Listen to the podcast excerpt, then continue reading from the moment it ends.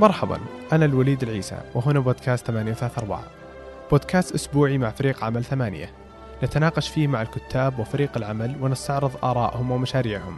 يعني يعتبر نظرة لخلف الكواليس وامتداد لمصنع إنتاج ثمانية اللي قدم مئات المقالات وعشرات الوثائقيات والأفكار اللي تستحق أن تعرف عنها أكثر.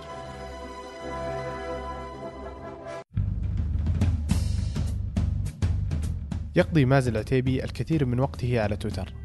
هذه حقيقة مهما حاول التنصل منها. إدمان مازن جعله يكتشف ظواهر مثيرة في تويتر وقرر بدلا من كتابة تغريدات متقطعة أو خطوط كما يقول أن يكتب مقالة يصف فيها هذه المنصة. المنصة التي تحولت مؤخرا من ساحة وردية كانت الحسابات الساخرة فيها تظهر من كل حدب وصوب إلى أرض المعركة التي نعيشها اليوم.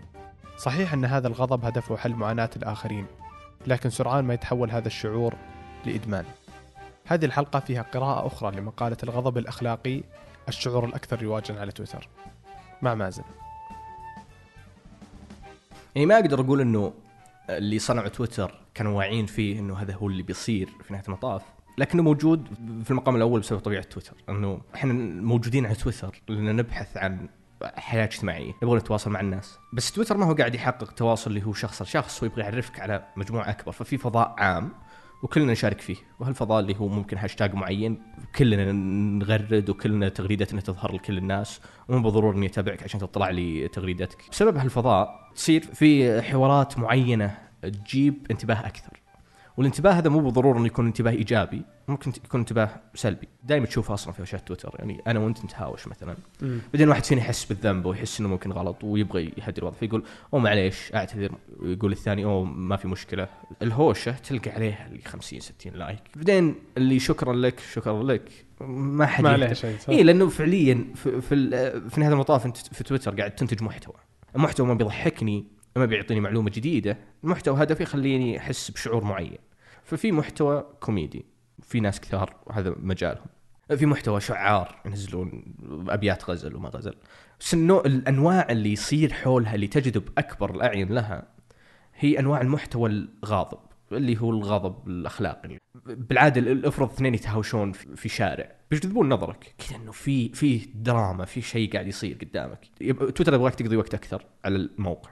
فهو يطلع لك الأشياء اللي تجذب انتباه أكثر ويخليها تنتشر أكثر. آه، لما تدخل هاشتاج أول شيء بتشوف الإعلانات وبعدها بتشوف ناس تختلف مع الهاشتاج. يعني ظاهرة دائما تشوفها.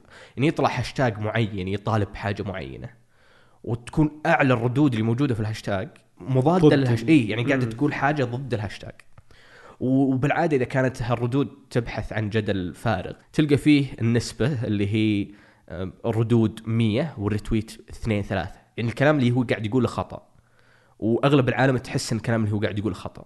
ومع ذلك تغريدته تطلع فوق لأنها جايبة انتباه أكثر. مم. والعالم قاعدة تشوفها أكثر. هذا يخلي الناس وش تسوي بالعادة؟ يخليها آه، تقول أشياء لأنها تدري إنها بتجذب انتباه. وكذا تغريدتي تطلع فوق فأي أحد يدخل هاشتاج يشوف تغريدتي. فأنا كذا حسابي ينتشر. أغلبية العالم ما هي زي كذا. بس أغلبية العالم وش تسوي؟ لأن هالكلام يثير غضب الناس تجي هي تحاول تتكسب عنه. أنا لما أقول تتكسب ما أقصد إنها بوعي تام إنه فرصة لي إني أنشهر أو فرصة لي إنه العالم تتكلم عني.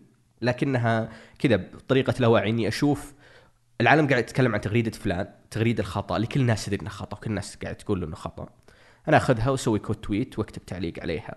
أنت فيك وفيك وفيك ونرجع عكس محتواها. إي عكس عكس محتواه وقاعد أقول للشخص هذا اللي غلط كذا أرد عليه بغضب. لأن العالم زعلانة فأنا بعد زعلان. العرض الجانبي لهالشيء إنه فجأة أنت الحين عندك حساب تويتر وقاعد تغرد بكل أنواع الأشياء. هالتغريدة بالذات تجيب انتباه كثير التغريده اللي انت زعلان فيها لأن فيها عواطف وقاعدة تثير عواطف أكثر والعالم ترد عليك تتفق معك بعض الناس ترد تختلف وكذا ويصير فيه في في علاقة في شيء قاعد يصير في في أخذ وعطاء. مشكلة الغضب الأخلاقي وش هو؟ إنه يعني ماني بزعلان على شيء شخصي، أنا زعلان باسم المجتمع، أنا زعلان باسم الأخلاق، يعني ما أقدر أناقشك، ما في خلونا نتكلم عنه، الحياة الواقعية، أنا وانت ممكن نتهاوش وبعد يومين كل واحد ينزل ال- الدروع حقته ممكن بعدين يصير بيننا حوار وترجع علاقتنا بدون ما حتى حنا نقصد ونجلس مع بعض مم. ونقول كيفنا الحين تمام؟ كثير الأشياء اللي تمر علينا وتزعلنا في الحياة الواقعية. حتى أشياء تشوف تشوف شخص في الشارع ويسوي شيء غلط وتغضب وتتضايق وممكن تتهاوش معه. وبعد يومين ثلاث أيام هالشيء في ماضيك. وممكن يجيك واحد يقول أوه تدري لما أسوي الشيء اللي اغضبك الشيء اللي كنت اللي جدا غير مناسب وحنا نتفق إنه غلط. يا أخي كان هو يمر بيوم سيء كان عنده الظرف الفلاني الظرف الفلاني. أنت أسهل لك إنك تبدأ تتفهم الشخص ما هو سيء. في تويتر اللي يصير إنك تاخذ موقف وموقفك مسجل في تغريدة. ما في شيء اسمه تجيني بعد يومين تقول تصدقون يوم خفت المشاعر الآن. أحس إني يمكن استعجلت. مؤرشف ومسجل كذا اي اللي مسجل والعالم بتحاسبك عليه. يعني لو صح. ترجع بكلامك يقولون وش التناقض؟ فما تقدر ترجع بكلامك بالعكس تصير مسألة سمعه ترى يوم نفكر في تويتر نفكر إنه متعة وناسة وإحنا ندخل على أساس نستأنس وما هو ذاك الشيء المهم في حياتنا. صدق إنه إدمان. يعني أنا حذفت حسابي في تويتر لأني بديت ألاحظ إن هذه مشكلة. أميل إني أتهاوش كثير مع ناس وأقول أشياء أنا فعليا ما يعني ما أبغى اقولها كذا فجأة أتأك... أنا ما ماني شخص. أتحكم كثير لكن في هل تويتر هل هي لأن تويتر بطريقة ما ساعدك ان يطلع ذا الشيء إي يعني مثل ما قلت لك إحنا نفكر في تويتر إنه شيء ترفيهي شيء كذا بس إحنا فعلا جالسين نبيع أنفسنا في تويتر يعني قالها فهد الرحماني في في حلقته في فنجان هو يتكلم عن المشاهير بس يتكلم عن مشاهير ال social media كلنا عندنا فرصة ان نكون مشاهير ال social media فكان يتكلم يقول كل مشهور في ال social media سلعة السلعة ما تروج لسلعة ثانية. فهو كان يتكلم عن كيف ال- المشاهير يحاولون كل واحد يبغى يكون له مساحته الخاصة. إحنا كلنا نفكر بهذه الطريقة وآرائنا قاعدين نحاول نبيعها. يعني كنت قاعد أرجع ليش تويتر لها تاثير علي؟ إني كنت أجلس و... وأتكلم عن أشياء كثيرة، أتكلم عن الأفلام اللي تابعتها يجيني retweet ين ثلاث retweet، تتكلم عن رأيك في كتاب، تتكلم عن رأيك حتى في ظاهرة اجتماعية بس ما حد معطيها وجه، تتكلم عن اهتماماتك اللي قليل اللي يهتمون فيها فعلا. التفاعل معك عادي طبيعي هو هذا اللي يصير بين العالم كلهم. بعدين فجأة كذا تصير سالفة وتشوف حاجة ما تعجبك. تسوي quote retweet وتكتب ايا كان اللي تكتبه. إنه هالكلام غلط توضح فكرة كذا في قضية مثيرة للجدل تبدأ تشارك فيها. فجأة أوه عندي 200 300 retweet صار عندي دافع اني والله أبغى التفاعل ذا أنا أبغى العالم تقول لي صح عليك. أبغى العالم تبدأ تكتب أكثر. اي ففجأة كذا تلقى نفسك كل الأشياء اللي أنت قاعد تغرد فيها هي أشياء مثيرة للجدل أشياء هوشات كذا قاعد تتهكم على يعني كذا إنه أسلوب التهكم كذا لو تلاحظ إنه من أكثر الأساليب المنتشرة في في تويتر. خلينا نتكلم مثلا عن النسوية. فانت مع النسوية وأنا ضد النسوية؟ وعندنا مواقفنا وكذا بعدين نجلس. ولأنه في الحياة الواقعية أنت تبغى تتواصل أكثر مع الشخص اللي قدامك ما بجلس أتهكم عليك. يعني لأن في في عواقب فعلية صح. للشيء اللي بقوله. بتكون في جدية أكثر إي في في. عواقب. يعني أنت قدامي واللي بيصير بيأثر على باقي يومي وبيأثر على باقي حياتي. يعني دائما العالم تتكلم عن غرابة انتظار المستشفى كذا العالم. ساكتة. ما حد يبغى يسوي شيء غلط. ما حد يبغى يؤذي أحد لأنه. قدامك وتقدر تشوفه لو تأذى. ما تبغى تنكت على أحد وهو قدامك إنك فعلا تشوف المشاعر السلبية اللي تطلع على وجهه. في تويتر ما في ما في أي دافع بالعكس مثل ما قلت لك قبل شوية يوم تحاول توصل مرحلة وسط في ناس ثانية قاعدة تستغل إثارة الجدل ذي عشان تكسب هي. فأنت تحاول توصل مرحلة وسط يقلبون عليك. كل قضية لها طرفين. إما إنك 100% مع أو إنك 100% ضد. كلهم جالسين كذا يتحاربون. إي وعندك أصلا 240 حرف. مهما كان عدد الثريدات اللي تبي تسويها ما ما تفرق. محدود. إي عندك 240 حرف. كذا أصلا دائما تشوفها. واحد يكتب تغريدة وتكون قاسية شوي. فيها آه، إعلان موقف وتشوف الريتويتس 400 1000 4K 5K بعدين تنزل تحت تلقاه قاعد يوضح موقفه. وما هو وضح موقفه بعد ما صارت السالفة كان موضح موقفه في نفس اللحظة. توصل ناس ما يعرفونه ولا شافوا حتى التوضيح حقه. ويبدون هم يتهاوشون معه. صح. بعدين صعب أنت لما يجونك ألف واحد ولا ألفين واحد. توضح لهم إني أصلا ما هو مسألة توضيح قد إنه يبدأ الموضوع يصير شخصي. أنا أقول العالم طول الوقت تفكر إنه الموضوع تويتر ما يهم تويتر ما يفرق. بس انه عندك انت آه، brand عندك ماركة؟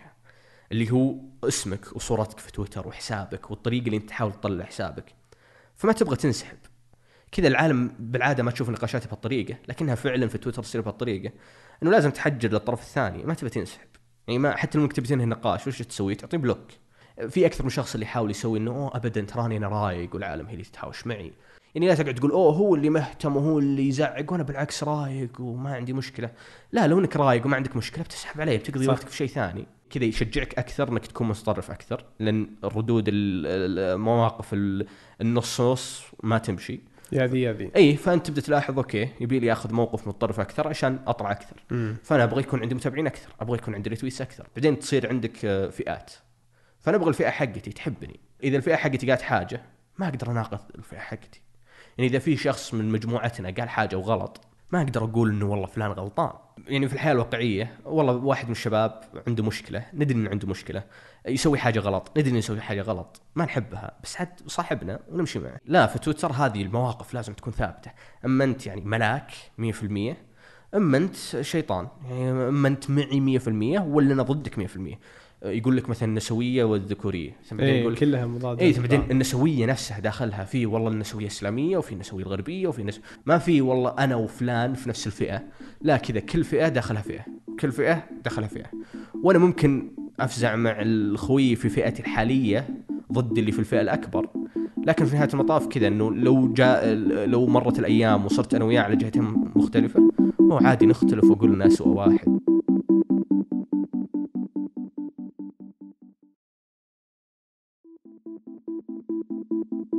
طيب كيف طريقة آه، الغضب الأخلاقي اللي يصير؟ يعني إذا صارت مصيبة الحين كلهم يت- يتوجهون مثلا ينتقدون هذا الشخص اللي سوى هذه المصيبة بعدين بعدها بيطلع بيعتذر إيه. الشخص هذا نفسه. يعني خلينا مثلا نتكلم عن الأمثلة المحلية. إنه تصير سالفة بعدين يطالبون الناس إنه الحكومة تعاقب الشخص هذا.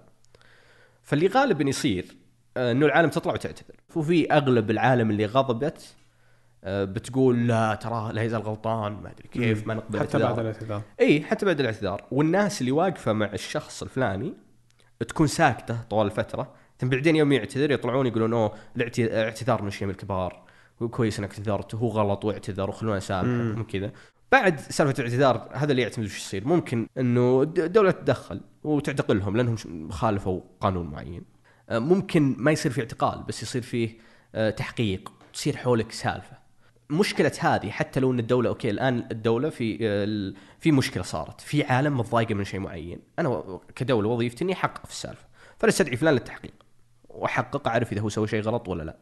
بس حتى لو كانت النتيجة إنه ما سوى شيء غلط وخليه يروح ويمشي ويكمل حياته، سمعته صارت إنه تم استدعائه للتحقيق، وإنه حتى يعني حتى لو ما تم استدعائه للتحقيق، سمعته صارت إنه هو الف... هذا فلان اللي صار عليه السالفة في تويتر والعالم تكلمت، سوالف الغضب الأخلاقي ذي تأثر على السمعة. وحتى لو بعد كذا بعد يومين يكتشفون والله كنا غلطانين. والمقطع أصلا شفنا جزء منه بس فعلا الفلان ما غلط. ما حد يهتم. يعني فترة التصحيح دائما الموجودين أقل من فترة ال- المطاردة والشنق اللي هو العالم تبغى خلنا خلنا نعاقب أحد. بس آه، الهدف من هذا الغضب إني إني أنا أبغى أدافع عن الطرف الثاني ولا لأني أبغى أظهر الشيء اللي فيه؟ اي هو هذا اللي يصير بالعادة. إحنا نستخدم الطرف الثاني اللي هو الطرف المظلوم مثلا في المسألة كطريقة إن نعطي لأنفسنا عذر إنه نغضب. لو إني أجي كذا أقعد أتهاوش طول الوقت مع الناس ما حد بيعطيني وجه. لكن يوم أبدأ أنا أروح أجيب تغريدات معينة وكذا وأشوف أي شيء يخليني أغضب وأغضب عليه وأقعد أسب وأقعد أتكلم هنا عندي عذر ما حد يقدر يقول ليش تسب لأن مجرد ما يقول أوه طيب يعني إحنا نتفق إنه هو غلط بس أتوقع أسلوبنا اللي إحنا قاعدين ناخذ فيه المسألة أنا أقدر أقول لا أي أسلوب يعني أنت ترضى هذا يصير وإحنا الحين قاعدين نتكلم عن أسلوب؟ يعني كذا هذا اللي دائما يصير إنه أقعد أناقشك بالأخلاقيات ما أناقشك بال... بكل الأشياء اللي حولها. فقعد أقول لك لا كيف أنت من جدك تتكلم عن الاسلوب في موقف مثل هذا؟ بعدين أصلا تشوف الشخص اللي بدافع عنه ما يبغى دفاعي في لحظات كثيرة هذا اللي يصير يعني أقرب مثال كان هذا مثال أجنبي.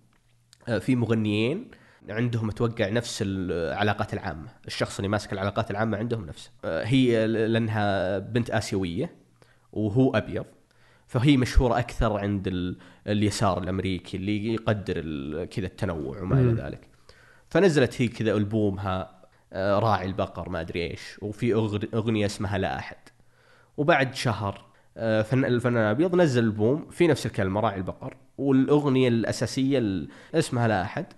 فهي نزلت في تغريده في حسابها في تويتر نزلت كذا تغريدة تنكيت إنه أوه يعني كذا نتشابهنا لأنه هو مشهور أكثر منها فكانت تقول أنا متأكدة شريك الشريك اللي بيننا اللي ماسك العلاقات العامة حقنا شاف البومي وشاف البومك وسكت ما علم أحد لأنه يبغى يبغاني يستفيد. هي البنت الاسيويه تقول. هي فعليا تدري إنه ما حد سرق من الثاني لأن البومات تشتغل عليها سنة وأكثر من سنة حتى. فهي كذا نزلتها لمتابعينها على أساس التكيت فجأة حساب الفنان الأبيض كذا امتلأ تغريدات وهجوم وبدأت تنزل مقالات. إنك ليش تقلدها؟ إي والعالم إي أنت تسرق شغلها ما أدري كيف من هالكلام. وهم كانوا يحسون كذا إنهم يدافعون عنها. هي في أقل أتوقع من 24 ساعة نزلت كذا تغريدة إنه يعني كذا ما أدري كيف في ناس يتظاهرون بأنهم يدافعون عني يستخدمون أساليب ويقولون أشياء أنا مستحيل ما عمري ما في حياتي ممكن أقدر أقول هذه كتبتها إيه كذا إنه هذا هذا زميلي وتروحون تتهجمون عليه بالطريقة باسمي ليه؟ هي قاعدة تقول إنه أنا أرفض هالشيء اللي أنتم قاعدين تسوونه. هل الجمهور اقتنع؟ لا. يبدون يهاجمون الطر... اللي هم كانوا المفروض يدافعون عنه. يقولون أوه إحنا أصلا يعني ما اهتمينا فيك إحنا ندافع لأن نبغى ننهي هالأساليب في الموسيقى. إحنا ما نهتم أصلا. إحنا نبغى ندافع عن شيء أعظم منك. موجود هذا الشيء حتى برا مو بس آه. إي إي يعني برا هم لا فيه آه، قضايا ضخمة صارت عليها. وكذا وناس اللي خسرت وظائفها ونعرف إنهم خسروا وظائفهم يعني على الأقل عندنا هنا آه، الشركات نادرا ما تهتم. برا لأن الشركات جدا تهتم بالآراء العامة. كذا أوه أنت موظف عندنا وصارت لك مشكلة ما عاد نبغاك عندنا في الشركة. سبق وتكلمت مع عمر العقيل مقدم تماس عليها. إني أحس هنا العواقب أسوأ. يعني برا تطردني ممكن نلقى وظيفة ثانية. بس هنا ما في شيء يمسح سمعة إنه والله تم استدعاء للتحقيق. احس هنا ممكن ينسونك بعد فترة. بالضبط. لا. مثل هذه اللي كتبت انه ذاهب إلى إفريقيا أتمنى أن لا أصاب بالايدز جاستين ساكو. أنا بيضة يعني. مم. فصار لها عواقب مرة كبيرة. أوه انطردت وجلست فترة ما تقدر تشتغل بعدين اشتغلت وما أعلنت وش الشركة اللي هي فيها. العالم كلها تدري إنها كانت تمزح. مزحة بايخة. تبغى المزح يكون لها عواقب. تمام. بس ما في منطق ما في اللي okay. لا بس هذه كان لها ما كتبت هذا ال tweet بس. آه إيه. راحت لندن وكتبت كلام. لا لا بس هم راحوا نز... جابوا تويتات قديمة بس بنفس الطريقة اللي كذا قاعدة تنكت في مواضيع آه، العالم تحس إنه المفروض ما تنكت فيها. ومع ذلك إيه ما ما حد نساها. فأنا فعلا أتفق إنه العواقب برا ممكن تكون أكثر. وبعضهم يعني خصوصا اللي في الفترة الأولى أول ما تصير السالفة آه، كذا يخسرون كل حياتهم الاجتماعية. كان هي مقالة كانت موجودة في نيويورك تايمز. كانت عن هالموضوع هو راح تتبع كل ضحايا الغضب الأخلاقي خلال ثلاث ثلاث أو أربع سنوات اللي راحت. كذا كان يجيب كيف إنه حياتهم فعلا دمرت وفي أول أسبوع أو أسبوعين في واحدة منهم كانت كذا إنه الكاميرات برا البيت كذا قنوات جالسة برا البيت أوه. عشان نزلت مزحة في فيسبوك. كيف ممكن تكون تأثر علينا هذا الغضب اللي موجود على الأطفال أو على الكبار لما يدخل يشوف هذه الأشياء؟ يعني هي هذه المشكلة إنه أنا أنا الآن آه، لما بدأت أستخدم تويتر كنت توي داخل الجامعة. قد ما إني أعترف إني مدمن عليه إن لما أجلس شهر أو شهرين بدون ما أستخدم تويتر خلاص كل الدوافع الداخلية تروح الرغبة في استخدامه تروح احس الوضع تمام لأنه ما هو شيء مفصل في حياتي. خلينا نتكلم عن شيء مثلا مثل الأفلام أو مثل التلفزيون. أحس إني مستحيل إني أقعد فترة طويلة بدونها لأني متربي عليها. هذا جزء من حياتي. فالآن السؤال هل الأطفال وال يعني الناس اللي تطور عقلهم وكبروا وهم آه، في تويتر كيف راح يكون تأثير هالشيء عليهم؟ في في طريقين، الطريق الأول إنهم هذا يصير جزء جزء من تكوينهم. إنه كل شيء يخليني أحس فعلا بالغضب، كل شيء يعني أي أبسط الأشياء ممكن تخرب يومي، وهذا اللي كان يصير لي. بس أنا على الأقل في تويتر أترك تويتر الوضع يصير طبيعي، لكن إذا أنت من وأنت في المتوسط أو من وأنت في الابتدائي وأنت تستخدم تويتر وتصير هالأشياء محفورة في مخك متربي عليها فجأة تصير هذا هذا ردة فعلك الطبيعية. ما ما في شيء إنه والله نستخدم تويتر ولا ال timeline تصير هذه ردة فعلك الطبيعية إنه أنا أي شيء يزعلني أي شيء يخرب يومي. الطريق الثاني اللي هو ينشأ لك جيل قد ما هو يشوف إن كل شيء يزعل وكل شيء يستحق الغضب. يعني إذا كل شيء يسبب غضب ولا شيء يسبب غضب. إذا كل يعني كذا إنه يبدأ يصير تبلد كذا يصير. يصير الموضوع عندهم بالنسبة لهم يضحك. يعني إنه إنك تتريق على أحد. اللي يعني مثلا في مشهور كذا مثلا تموت زوجته. وياخذ موقف عادي ضد أي أحد معين. يعني في ناس يحسون أوه في خطوط حمراء ما نقدر نتخطاها. بس في ناس اللي خصوصا أغلبهم يكونون مراهقين كبروا في هالبيئة. يبدأ إنه يبدأ يتر... يعني زوجته ميتة ما لها شهر. ويبدا يتريق على زوجته. يبدأ يقول أوه أكيد هي قتلت نفسها بسبتك. يبدأ كذا هالأشياء اللي العالم تعتبرها خطوط حمراء. يعني مثل تهديدات الموت دائم كذا تهديدات القتل. يرسلونها منهم أطفال. يعني كذا يروحون يمسكونهم يطلعون مراهقين عمره 13 سنة 14 سنة. يحس إنه ما, ما كان في عواقب ويقدر يقول اللي يبغاه. والموضوع يضحك بالنسبة له. هو ما هو شايف العالم ليش أخذ الموضوع بشكل جدي. لأنه كبر في بيئة كل شيء مأخوذ بشكل جدي. إحنا كلنا عندنا خطوط حمراء وعندنا أشياء يعني أنا غالبا يمكن لو أنا وأنت في الشارع وممكن تدخل علي بالسيارة ما راح اتهاوش معك. ممكن تصدم سيارتي وتكون أنت الغلطان في الحادث. يعني ما بزعل عليك بحس إني ما ما بحبك. لكن بيجي نجم ويضبط وتمشي. طيب أنت بتدخل بيتي وبتسرق. يا أخي أنت بتعتدي علي. هنا في خطوط حمراء اللي تخليني أدخل حالة اللي أوه أنا بختلف معك. وعندي شيء مهم يوصلني لحالة غير طبيعية. في تويتر الحالة ال- ردة الفعل هذه والحالة غير الطبيعية هي الحالة الطبيعية. يعني كذا في حسابات مخصصة إنه أنا أوريك الأشياء اللي تزعل. أنا أنا أكره الفئة الفلانية وبوريك كل ثلاث أيام أربع أيام بوريك قديش الفئة الفلانية غبية وبوريك تغريداتهم وبقعد أتريق عليهم. كذا فجأة إنه الحالة الطبيعية إني زعلان. فكذا فجأة يصير ما عندي فعلا خطوط حمراء، أنا طول الوقت موجود في حالة غضب، يعني كيف تأثير العالم ذا على الحالة الواقعية؟ يعني هل فعلا بنوصل مرحلة مثلا إنه العالم تتهاوش في انتظار المستشفى؟ إنه أنا ما عندي مشكلة أختلف معك على أبسط شيء ونتهاوش، إنه عادي، تعودت. إي ما ما تفرق، ما أتمنى إن شاء الله. اي يعني ما أدري تخوف. يعني صح. ما ما أتخيل إنه أي أحد بيكبر في هالبيئة. يعني ما أتخيل إنه بيطلع طبيعي لكن العالم دائما تقول كذا إنه فيه عملية إعادة ضبط المصنع دي اللي بيجي يجي جيل وبيستوعب كل ذا المشاكل الموجودة وبيلقى طريقة يتعامل معها. يعطيك العافية مازن. يعافيك. شكرا لك. يا هلا. يمكنكم إيجاد جميع ما ذكر في وصف الحلقة. موعدنا الأسبوع القادم.